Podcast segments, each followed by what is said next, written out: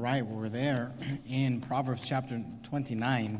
And of course, normally on Sunday nights, we've been going through the book of Numbers. But today being a special day, I wanted to preach a different sermon. So we're going to take a break from the book of Numbers. And we're here, of course, in Proverbs 29. And I'd like to just bring your attention to verse number 18. Proverbs 29 and verse 18, the Bible says this very well-known verse, where there is no vision, the people perish. But he that keepeth the law, happy is he. Over the years, I've preached a lot on the subject of vision. This is not a theme that is new to our church. And in fact, we host every year an annual vision offering. Of course, our vision offering is next week. And though I've preached on the subject of vision a lot, and I've preached a lot about having different types of vision, a vision for your family, for your finances, things of that respect. I want to really teach on the subject tonight of where there is no vision and kind of dissect this verse and help you to understand it. And I think it's good. Of course, we're having our vision offering, and I think it's good for us to learn about vision and preach about vision. Let me just tell you up front, this is not a giving sermon. I'm not going to be dealing with the subject of giving. We've done that enough over the last several weeks. If you're not ready to give by now, then I don't know that there's anything I can do to help you with that. But I would like to just speak on the subject of vision itself. Where there is no vision, the people perish, the Bible says. Where there is no vision, the people perish. But he that keepeth the law, happy is he. And if you're taking notes, and I do encourage you to take notes, on the back of your course a week, there's a place for you to write down some things. Then maybe you can jot things down. These are just things that I've gathered from this passage, from this verse, as I've thought about it and meditated upon it over the years. The first thing I'd like you to notice is the principle of vision. The principle of vision. I want you to notice just simply what the verse says. Where there is no vision, the people perish. Where there is no vision, the people perish. I think oftentimes people are confused as to what the Bible means by vision and what the Bible is speaking here regarding vision. And I want to be real upfront for you to know that when the Bible uses the word vision, it is often referring to revelation or revelation of the Word of God. And there is a connection with this idea of vision and the Bible or the Word of God. Sometimes simply the word vision is just referring to Scripture and to the revelation of God. I believe that this verse is talking about more than that. It's talking about having a vision for how things could be. But I want you to understand that when the Bible says here, where there is no vision, we need to begin with this understanding that biblical vision is derived from the Word of God. And I want to prove that to you. But the first proof is just in the text itself, in the verse itself. Notice what it says. Where there is no vision, the people perish. And then there is a colon. The verse does not end there. There is a contrast or a comparison. You'll notice in the book of Proverbs, this is something that is done a lot, where the writer will make a statement, and then he'll make another statement to compare or another statement to contrast. And here he says, where there is no vision, the people perish. And here's the contrast. But he that keepeth the law, happy is he. I want you to notice how here, even in this verse, there is a connection between vision and the law. Where there is no vision, the people perish. That is the statement. And then the contrast is, but he that keepeth the law, or where there is vision, where the law of God is, happy is he. So I want to begin by helping you understand that when we're talking about vision, and obviously today, if you read business books, if you read books that have to do with leading organizations or leadership or things like that, the secular world talks a lot about vision today, and companies talk a lot about vision statements and having a vision for what you're trying to accomplish. And I don't think there's necessarily anything wrong with that. I think that oftentimes the secular world and oftentimes the business world has ripped things out of the Bible and has ripped things off of God's Word in order to utilize it in the secular world. And again, I'm not saying there's anything wrong with that, but I want you to understand when we look at this word vision in the Bible, we are referring to a biblical vision that is derived from the Word of God. A biblical vision that is derived from the Word of God. When the Bible says where there is no vision, it is referring to where there is no biblical vision, where there is no vision that has been derived from the Word of God, but he that keepeth the law, happy is he. Now, you're there in Proverbs 29. We're going to be coming back to Proverbs throughout the sermon, so you might want to keep your place there. But go with me, if you would not mind, to 1 Samuel chapter number 3. 1 Samuel chapter number 3. If you can find the 1 and 2 books, they're all clustered together, 1st, 2nd Samuel, 1st, 2nd Kings, 1st, 2nd Chronicles. We had an entirely brand new sound system installed, purchased and installed for this building, and everything came in on time and got installed, even late yesterday. Everything except for the 2 monitor speakers that are supposed to go here, and they're supposed to help me, because when you've got a system like this, you just you have to be able to hear yourself to be able to preach, to be able to speak in a way that makes sense. So I hope that the sound sounds good to you. I'll just tell you up front that it sounds terrible to me, and it kind of makes you feel like you're in some sort of a warp or I don't know, it sounds different. I'll do my best to preach in a way that's not distracting. I tried to fake it this morning, and I hope that it wasn't too much. But I'll just be honest with you. I'm looking forward to next week when we have those speakers, Lord willing, by then, and I'll have a better idea. I'm curious to maybe talk to the song leaders and see what they thought, how they felt. Anyway, I'm not sure why I'm bringing that up. 1 Samuel chapter 3. Look at verse 1. 1 Samuel chapter 3, verse 1. I guess I'm bringing that up in case you kind of see me being a little bit of a spaz. It's just the sound's messing with me. 1 Samuel 3, verse 1. The Bible says this, "And the child Samuel ministered unto the Lord before Eli." Notice these words. "And the word of the Lord was precious in those days." The word of the Lord was precious in those days. What does that mean? It was precious. What are things that are precious? They are precious because there's not a lot of it. Diamonds are a precious stone because there's not a lot of them. There's a lot more worthless rocks out there than there are diamonds and jewels or gold. And here the Bible says that the word of the Lord was precious in those days. Why was it precious? Because the Bible says there was no, notice the words here, open vision. There was no open vision. What does that mean? There was no preacher that was openly preaching the Word of God, teaching the Word of God. There's no revelation from God regarding Scripture. There was no open vision. Nobody was preaching the Word of God. And I want you to notice the connection there to the Word of God. And the Word of the Lord was precious in those days. And then God equates that to there was no open vision. So when we're talking about vision, we're talking about vision that is derived from the Word of God. A biblical vision must always come from the Word of God. Go to John chapter 4. Do me a favor. Keep your place there in 1 Samuel. We're going to come back to that area as well. So if you would not mind, put a ribbon or a bookmark or something there, because we're going to leave it and we're going to come back to it. 1 Samuel chapter number 3. I just, when it comes, this is a little bit of therapy for me. When it comes to new buildings and new situations like this, not only do I need to get used to the speakers, I got to get used to all of it. I got to get used to the new platform. I love the pulpit. I designed the pulpit, but I have to get used to preaching behind this pulpit. I have to get used to all of you. And the other building, we had different sections and people were in different places, and all of it is kind of new to me. So, just bear with me as I get accustomed to these things. Keep your place there in 1 Samuel chapter number 3. We're going to come back to it. And go to John chapter 4. John chapter 4. Matthew, Mark, Luke, John. John chapter 4. We're talking about vision, and we're doing a little bit of a Bible study on regards to vision, because we want to learn the principle of vision. What does it mean to have vision? Or more importantly, what does it mean to have no vision? And the first thing we want you to notice is that biblical vision is derived from the Word of God. If we're going to have a vision that comes from the Word of God that we can apply to Proverbs 29:18, where there is no vision, the people perish, then we must realize that it must come from the Word of God. It must come from the Bible. But it's not just that. It's not just that vision is only referring to Scripture, although the word is used that way in Scripture, right? And the word of the Lord was precious in those days. There was no open vision. But the Bible also uses this concept of not just having a vision derived from the Word of God, but the word vision has to do with seeing things the way that God sees them.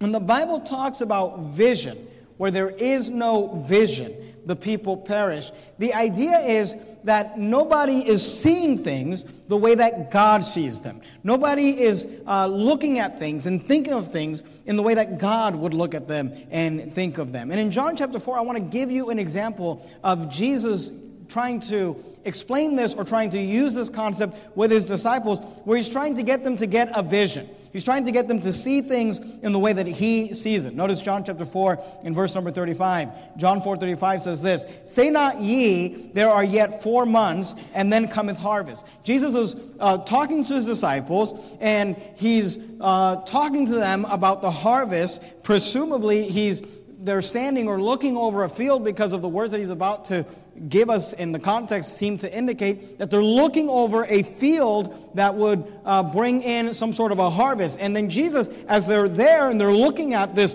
physical field that would produce some sort of a harvest, maybe a cornfield or something like that, he looks at his disciples and he says, "Say not ye, there are 4 months, and then cometh harvest." Physically, the field they were looking at, they would have said, in about 4 months, we can begin to harvest this field. We can begin to take the crops from this field. We can begin to take this yield. Jesus says, "Say not ye that there are 4 months, and then cometh harvest. Behold, I say unto you." And I want you to notice the wording here. He says, "Lift up your eyes." Notice the emphasis is on vision. Now, he's telling them to lift up their eyes, and he's telling them to physically look over onto the field. But I want you to notice he's trying to get them to see something that they're not currently seeing. In fact, he's trying to get them to see something that's not physically there. He's not literally talking about the physical harvest. He says, "Say not ye, therefore, there are yet 4 months, and then cometh harvest. Behold, I say unto you, lift up your eyes." Notice again the emphasis on vision. And look, the emphasis on vision. He says, "Look on the fields, for they are white already to harvest." Is Jesus literally talking about going out and harvesting corn, going out and harvesting grain, going out and harvesting a field? He says, "Look, we're looking at a physical field, but what I want you to see is the harvest of souls that is out there." And Jesus is trying to get them to see something biblically that they don't yet see.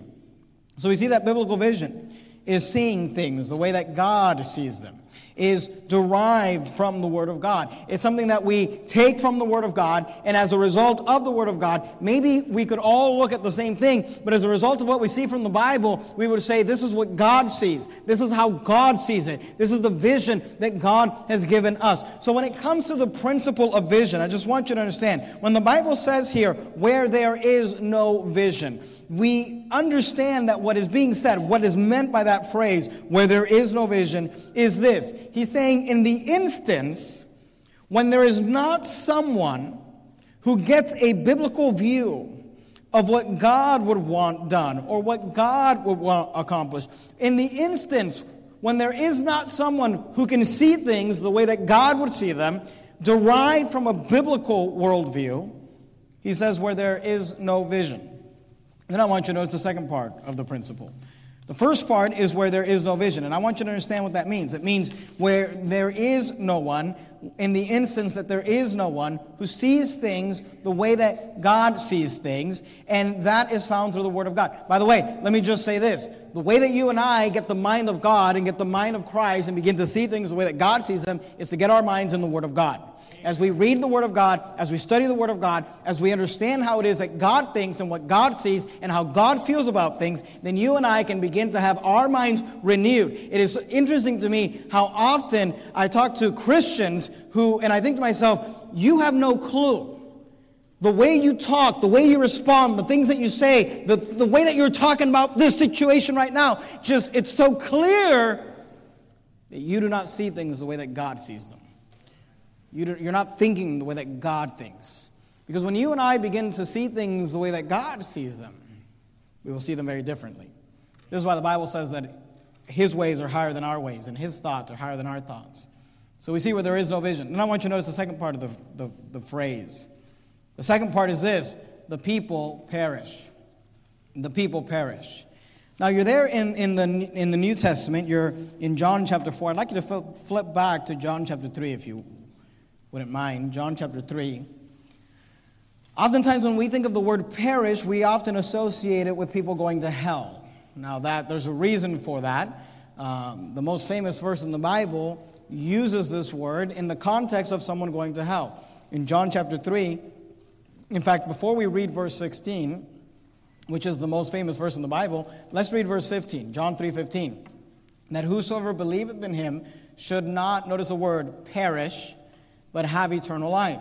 For God so loved the world that he gave his only begotten Son, that whosoever believeth in him should not perish, but have everlasting life. And as a result of John 3:16, using the word perish, we often associate the word perish with somebody going to hell. Now, don't misunderstand me. Perish is the correct word, and it's the right word to be used here, and it's in the right context and all that. But I want you to understand the word perish means more than just that, and I'll prove it to you from the Bible. There's more to this idea of perish. You're there in John chapter 3.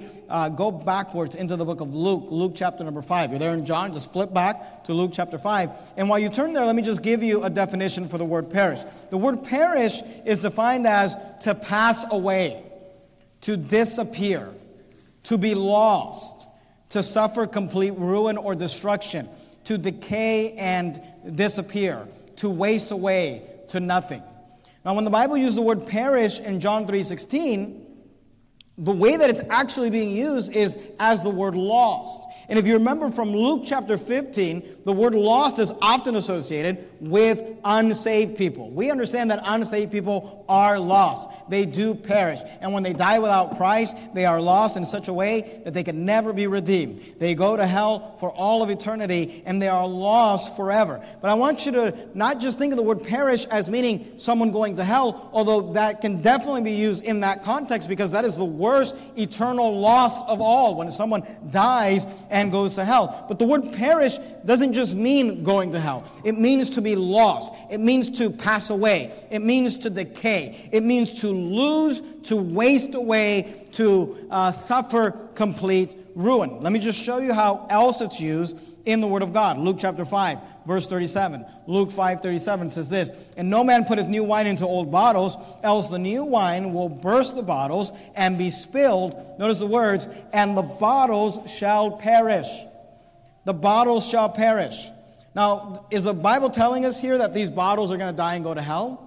It's not saying that, because obviously we're talking about just bottles that are filled with wine. He says, look, "No man putteth new wine into old bottles, else the new wine will burst the bottles and be spilled." And Jesus is talking here about leather, these bottles of wine that are made out of leather. And of course, we know in the ancient world, they would put wine into these bottles, and when the leather was fresh, and the bottles were new, and the wine was new, the wine would expand, and the leather would expand with it, and it would be fine. But if you would take new wine and pour it into old bottles, the old bottles had leather that had hardened, and when that wine would expand, it would burst the bottles, because the bottles were no longer tender, the leather no longer expanded. This is what Jesus is talking about. He says, "No man putteth new wine into old bottles, else the new wine will burst the bottles and be spilled, and the bottles shall perish." And I'm not necessarily preaching on that. I just want you to notice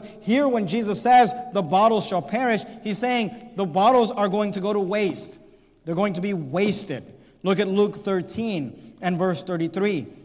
Luke 13, verse 33. Notice how Jesus uses the word in this context. Luke 13, 33. "Nevertheless, I must walk today and tomorrow and the day following." Notice what he says. He says, "For it cannot be that a prophet perish out of Jerusalem." Here Jesus says, I have to keep going. I must walk today and tomorrow and the day following, for it cannot be. He said, I cannot stop. I cannot quit, because I don't want it to be that a prophet perish out of Jerusalem. Is he saying that a prophet, referring to himself, is going to be lost for all of eternity? He's just saying it cannot be that a prophet would be lost out of Jerusalem. He says, I'm the only prophet right now preaching in Jerusalem, and if I don't keep going, then Jerusalem is going to lose a prophet. That's the way he's using the word perish. So I want you to notice that the word perish is not just referring to being lost to hell, but it's just a word that means to be lost in general, to be wasted in general, to lose the ability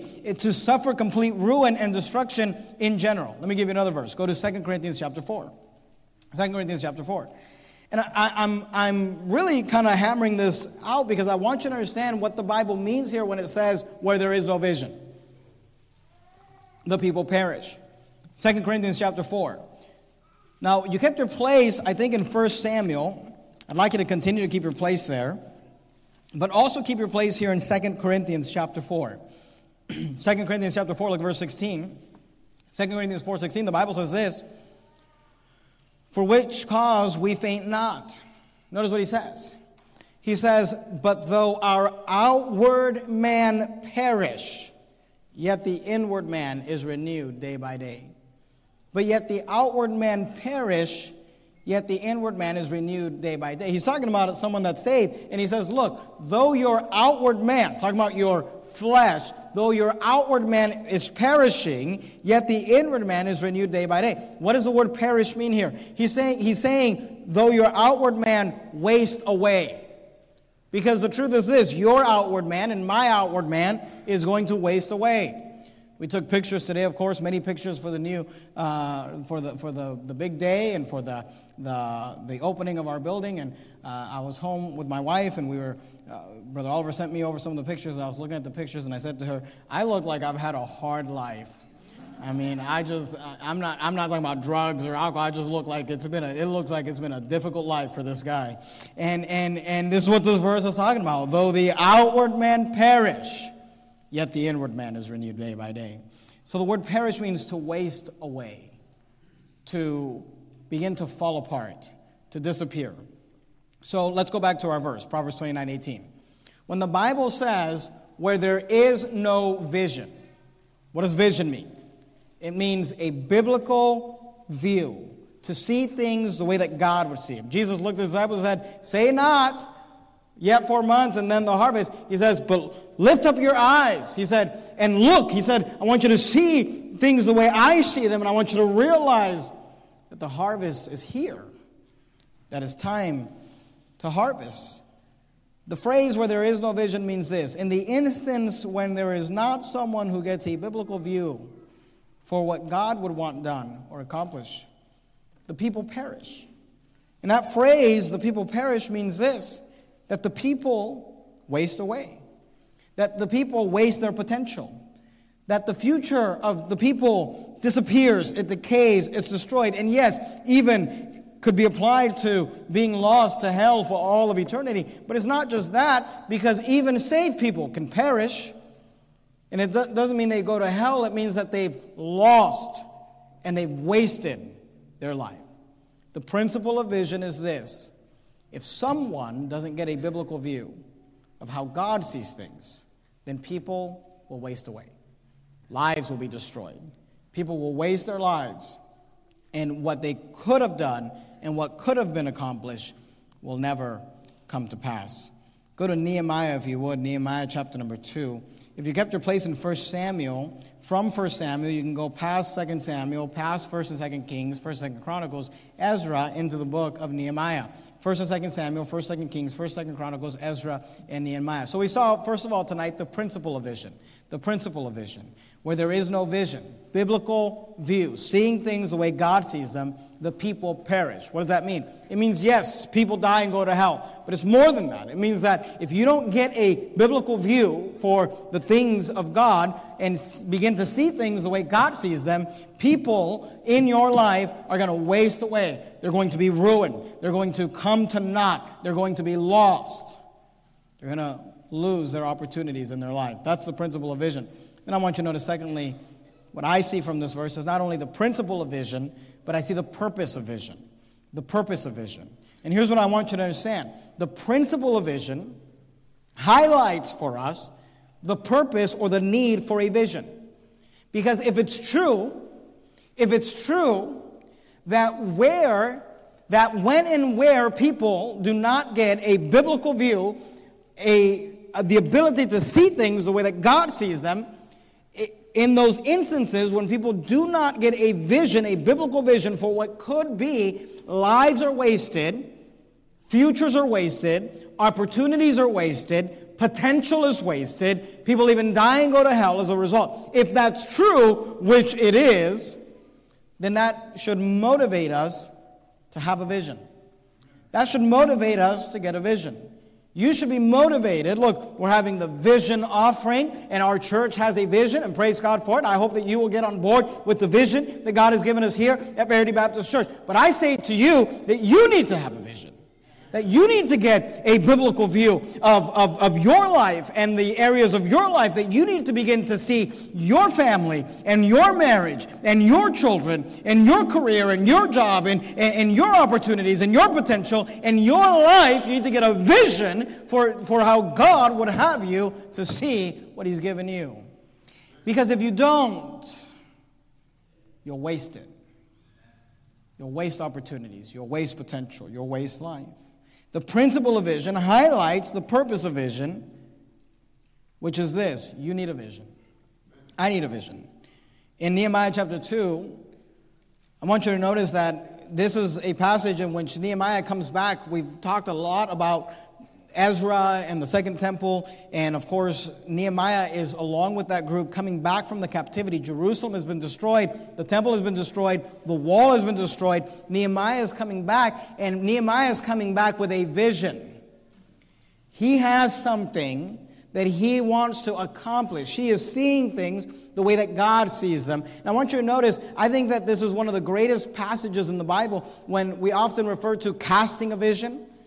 I have a vision for Verity Baptist Church. Oftentimes my job as a preacher is to stand up behind the pulpit and to cast that vision, to try to help you to see what the Lord has shown me in regards to the future of our church. And you should have a vision for yourself and for your life and for your potential. I want you to notice how Nehemiah begins. He begins with this idea of what is, how it is that things are. I think one of the reasons that people struggle with this concept of vision and the reason that people don't have a vision is because oftentimes people are like ostriches and they want to just put their head in the sand and ignore reality. And before you and I can begin to see things the way that God sees them and begin to see what it is that God would want, we first need to see things as they truly are. Look at Nehemiah chapter 2 and verse 11. Notice what Nehemiah says here. In Nehemiah 2 and verse 11, he says, "So I," this is Nehemiah speaking, "came to Jerusalem and was there 3 days." Notice verse 12. "And I arose in the night, I and some few men with me. Neither told I any man," notice what he says, "neither told I any man what my God had put in my heart." Here's a man with a vision. Here's a man with a broken heart.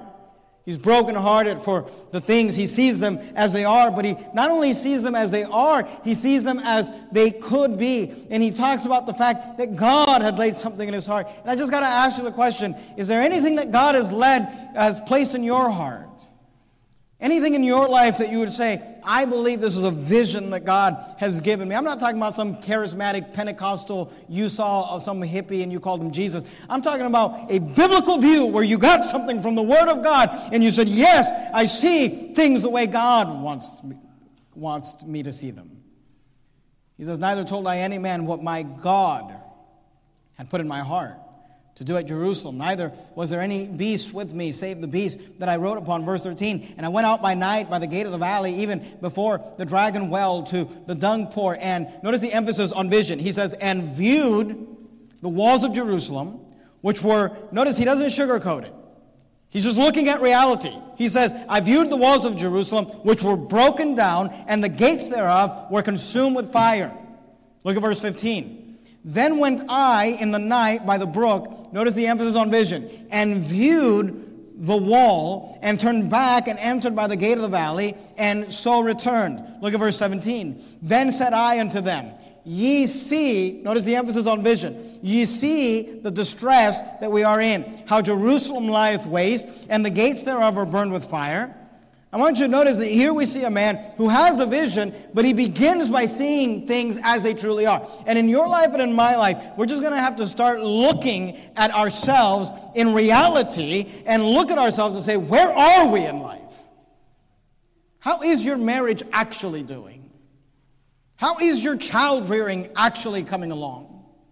How is your personal walk with God? How is your personal development? How's your soul winning going? How's your Bible time going? How's your prayer time going? I'm here to tell you, before you can begin to see things the way that God sees them, you need to start seeing them in reality. Amen. Nehemiah looks at the situation and he says, I've just got to be honest. The city lieth waste. You see the distress that we're in. The walls of Jerusalem are broken down, the gates thereof are consumed with fire. He sees what is. But Nehemiah was not just a negative individual, a critical individual, someone who was there who just came to Jerusalem just to kick them while they're down. He begins by telling them what is, and then he tells them what can be. By the way, for those of you that want to preach, or you lead in some sort of capacity when it comes to casting a vision, you first have to tell people what the problem is and then tell them how to fix it. Tell them what the problem is and then tell them the solution. Oftentimes, all anyone wants to do is tell you what the problem is. All day long, people are telling me what the problem is, I'm oftentimes not looking for people to tell me what the problem is. I know what the problem is. Help me fix it. And here Nehemiah says, look, you see, you know, you understand where we are.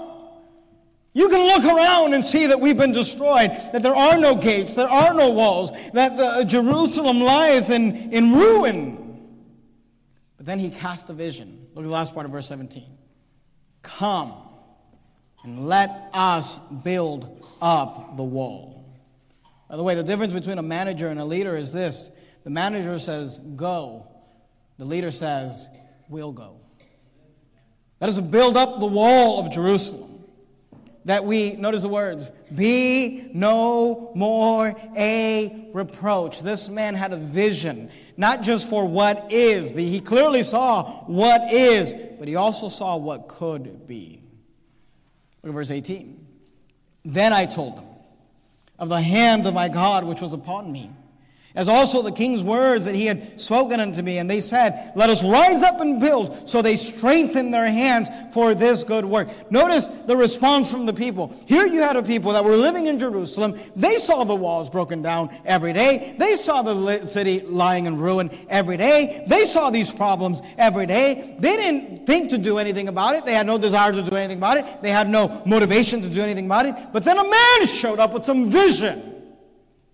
And he said, I see what you see, but I also see what could be. I see what you see, but I also see that we could be no more a reproach. And he told them of the hand of my God which was upon them. And then the Bible says, they said, they began to see what Nehemiah saw, and they said, let us rise up and build. So they strengthened their hands for this good work. Vision is an exercise in faith. It's seeing not only what is, but what could be. And again, I just ask you tonight, how's your spiritual life? Let's begin with reality. How are you doing spiritually, really? And then ask yourself, how does God see it? How would God want to see me? What would God's will for my life be?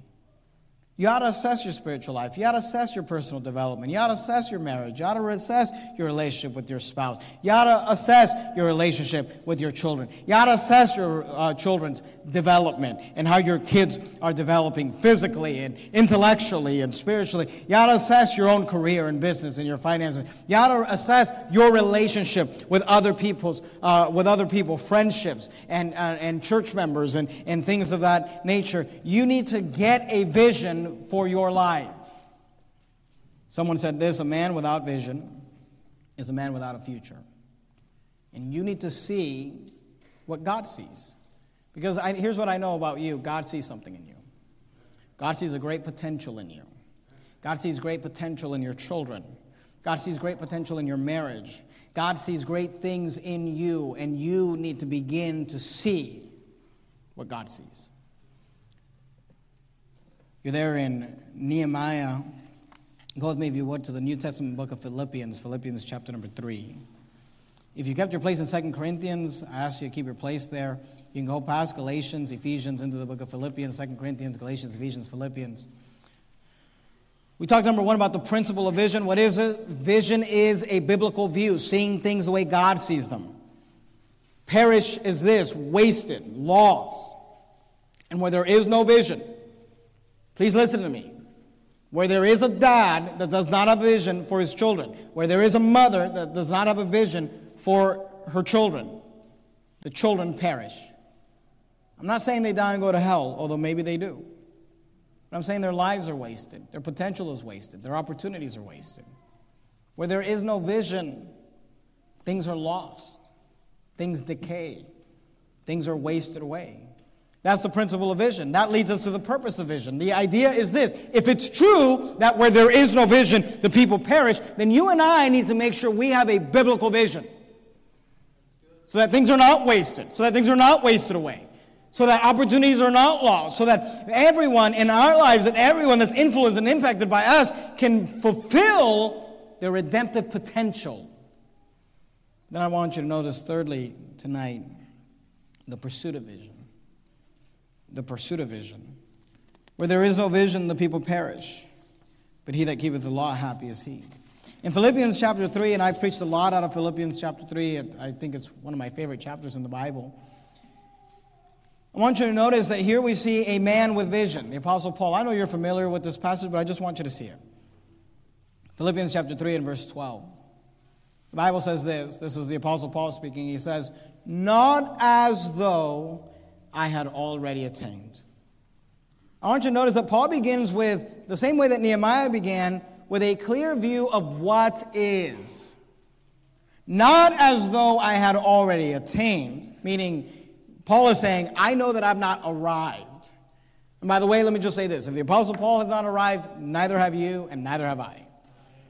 If the Apostle Paul says there's more for me to do, there's more for me to grow, there's more for me to learn, there's more for me to accomplish, then you and I need to have the same attitude and say tonight, I have not already attained. Look, we moved into a beautiful building today, but let us never think as Verity Baptist Church, well, now we've attained. Paul says, I've not arrived. He says, not as though I had already attained. Either we're already perfect, the word perfect means complete or whole. He says, but I follow after. I love that little phrase, I follow after. The idea says, he says, I'm still chasing that thing. I'm still chasing, trying to fulfill the will of God. He's not chasing drugs. He's not chasing alcohol. He's not chasing fame. He's not chasing money. He says, but I follow after that I may apprehend that for which also I am apprehended of Christ Jesus. I don't know if you understand those words or if you've thought about those words, but those are some amazing words there. You say, you want to know what I'm chasing after? You want to know what I'm following after? Let me ask you, please don't answer me, because I don't want to know. What are you following? How do I know what I'm following? Well, for some of you, it'd be real easy. Just, what are you following on Facebook? Who are you following on Instagram? What are you pursuing after and following? Because Paul says, I follow that I may apprehend. He says, I have something I want to accomplish. I want to apprehend. But then when you ask Paul, what are you trying to apprehend, Paul? What is it that you're trying to get? What is it you're trying to grab? What is it you're chasing after and trying to catch up to? He says, that I may apprehend that for which, he says, also I am apprehended of Christ Jesus. So do you understand what that means? Paul says, I'm trying to apprehend Christ because I've been apprehended by Christ. I realize that the vast majority of Christians are not going to understand this and are never going to understand this. But there are some Christians. There are some people. And sometimes it's only for a short amount of their lives. But every once in a while, something happens in the life of a believer where they are apprehended by Christ. Where Christ becomes their life and nothing else matters. Money and fame and wealth and music and all, none of it matters and only Christ matters. He says, I am apprehended of Christ Jesus. I pray that we'd have people in this church, and I pray for myself that we would be individuals that have been not only trying to apprehend Christ, but have been apprehended by Christ. And then in that context, and by the way, let me just say this. I feel like God's been saying this to us over and over. I am apprehended of Christ Jesus. It's just the Apostle Paul way of saying what Moses said, that God had taken the children of Israel and he had borne them on eagle's wings that he might bring them unto himself. I am apprehended of Christ is just the Apostle Paul's way of saying the goal is God. God is the goal. Happiness and joy comes in fulfillment, in living for Christ. Amen. He says, there's only one thing I want, it's Jesus. And when you and I get there, it makes a world of difference.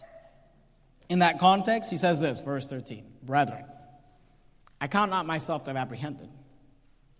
He said, I've not arrived. But this one thing I do, forgetting those things which are behind, all of that has to do with what is.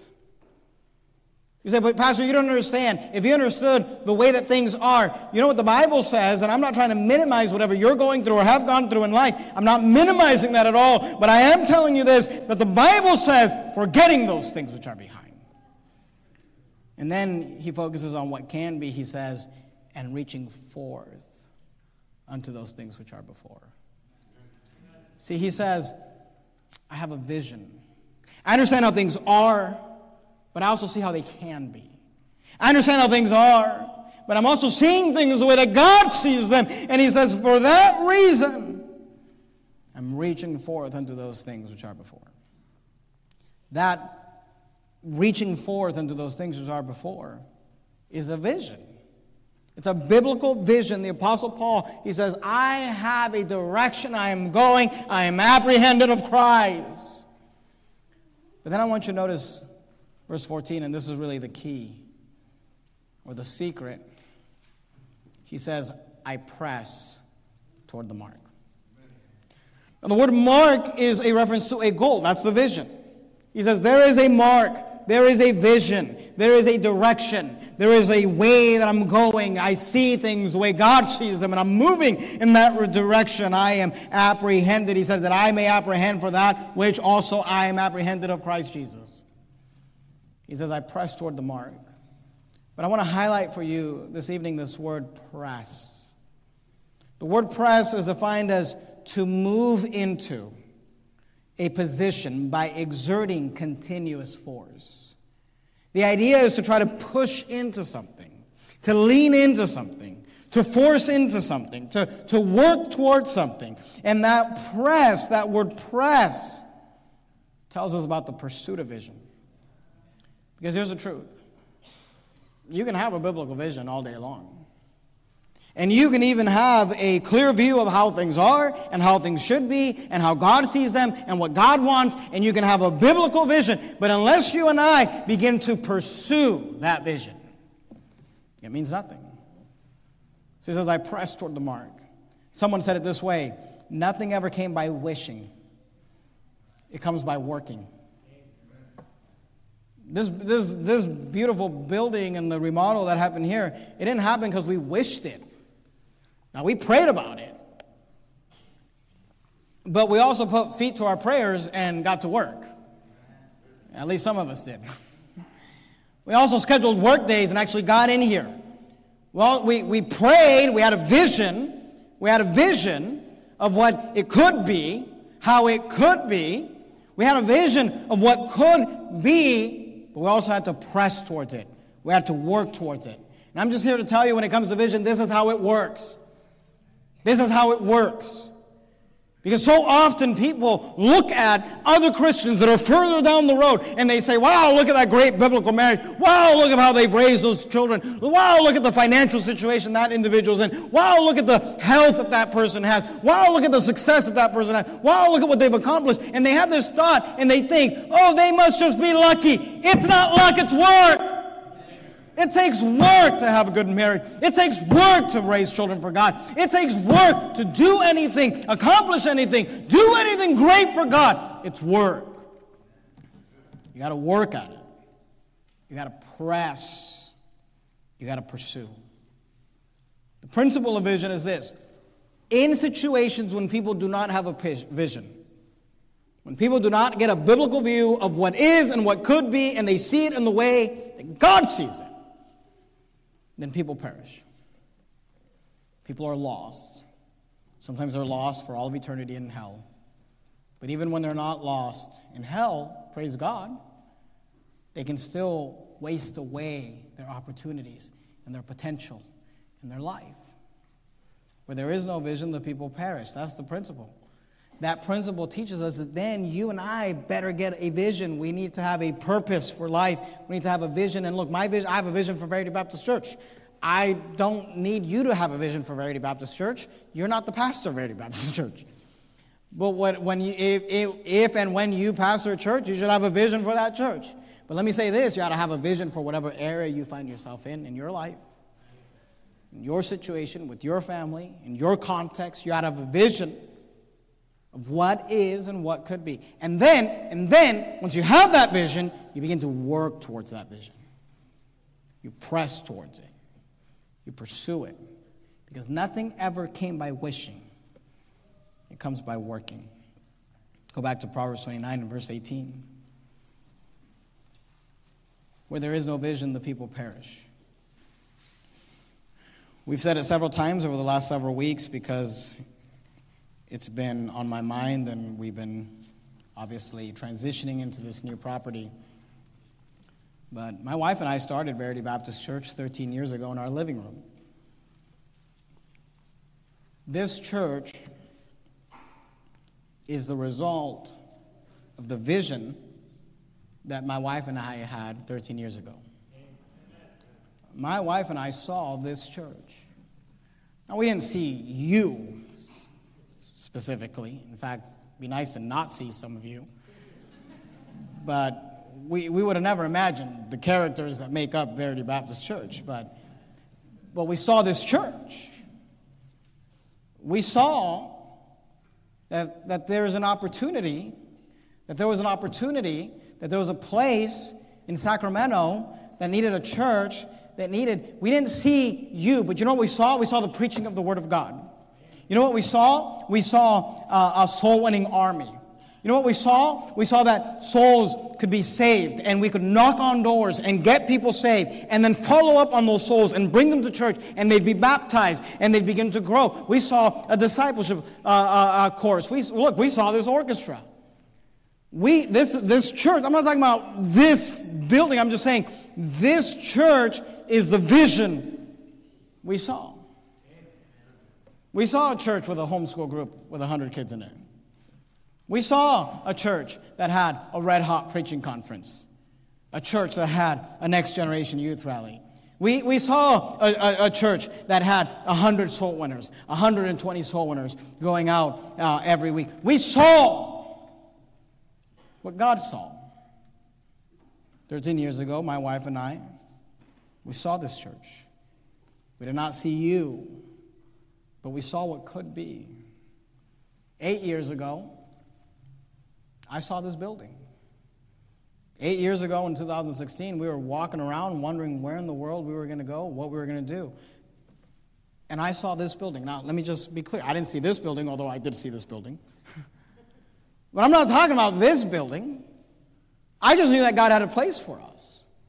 That's why 8 years ago, a church with 100 people in it began to actively raise money.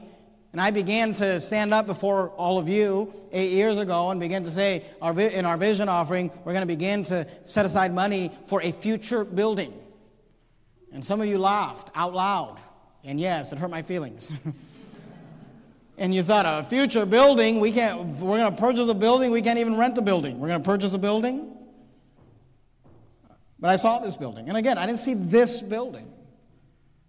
But it's interesting because 8 years ago, and for many years after that, I remember speaking to people, and I talked to my wife about it, but I talked to other people about it here in our church. And, you know, I kept telling people this. I just assumed that we would purchase some sort of a commercial, like a warehouse type building, some sort of flex building that, like half warehouse, half offices, that we would turn into a church building. And this is what I kept telling people.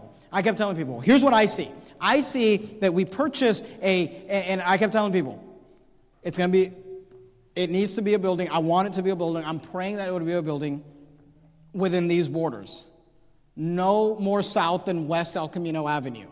No more north than not I-80, but just the border of Natomas. And this is obviously back when we were in Natomas. And I kept telling people, the furthest we will go is Norwood. on one side, and the furthest we'll go on another side was Westlock El Camino off the freeway on that side. And I kept thinking, I want to find a building in that area. And this is what I kept thinking, because there's a lot of warehouse-sized building in that area, what I just described, what we call the big five zip codes, 95833, 34, 35, 3815, a lot of warehouse building. And this is what I kept telling people. Somewhere there's a building that we're going to purchase, and it's going to have an empty lot next to it.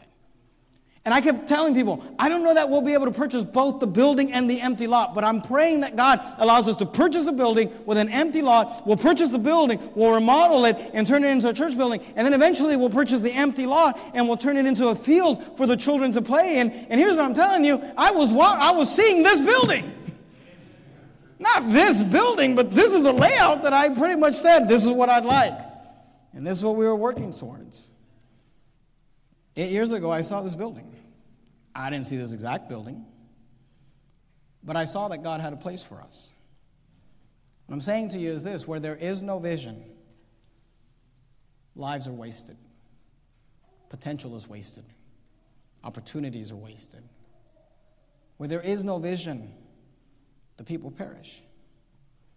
Where there is no vision, in the instances when there is not someone who gets a biblical view of what God would want done or accomplished.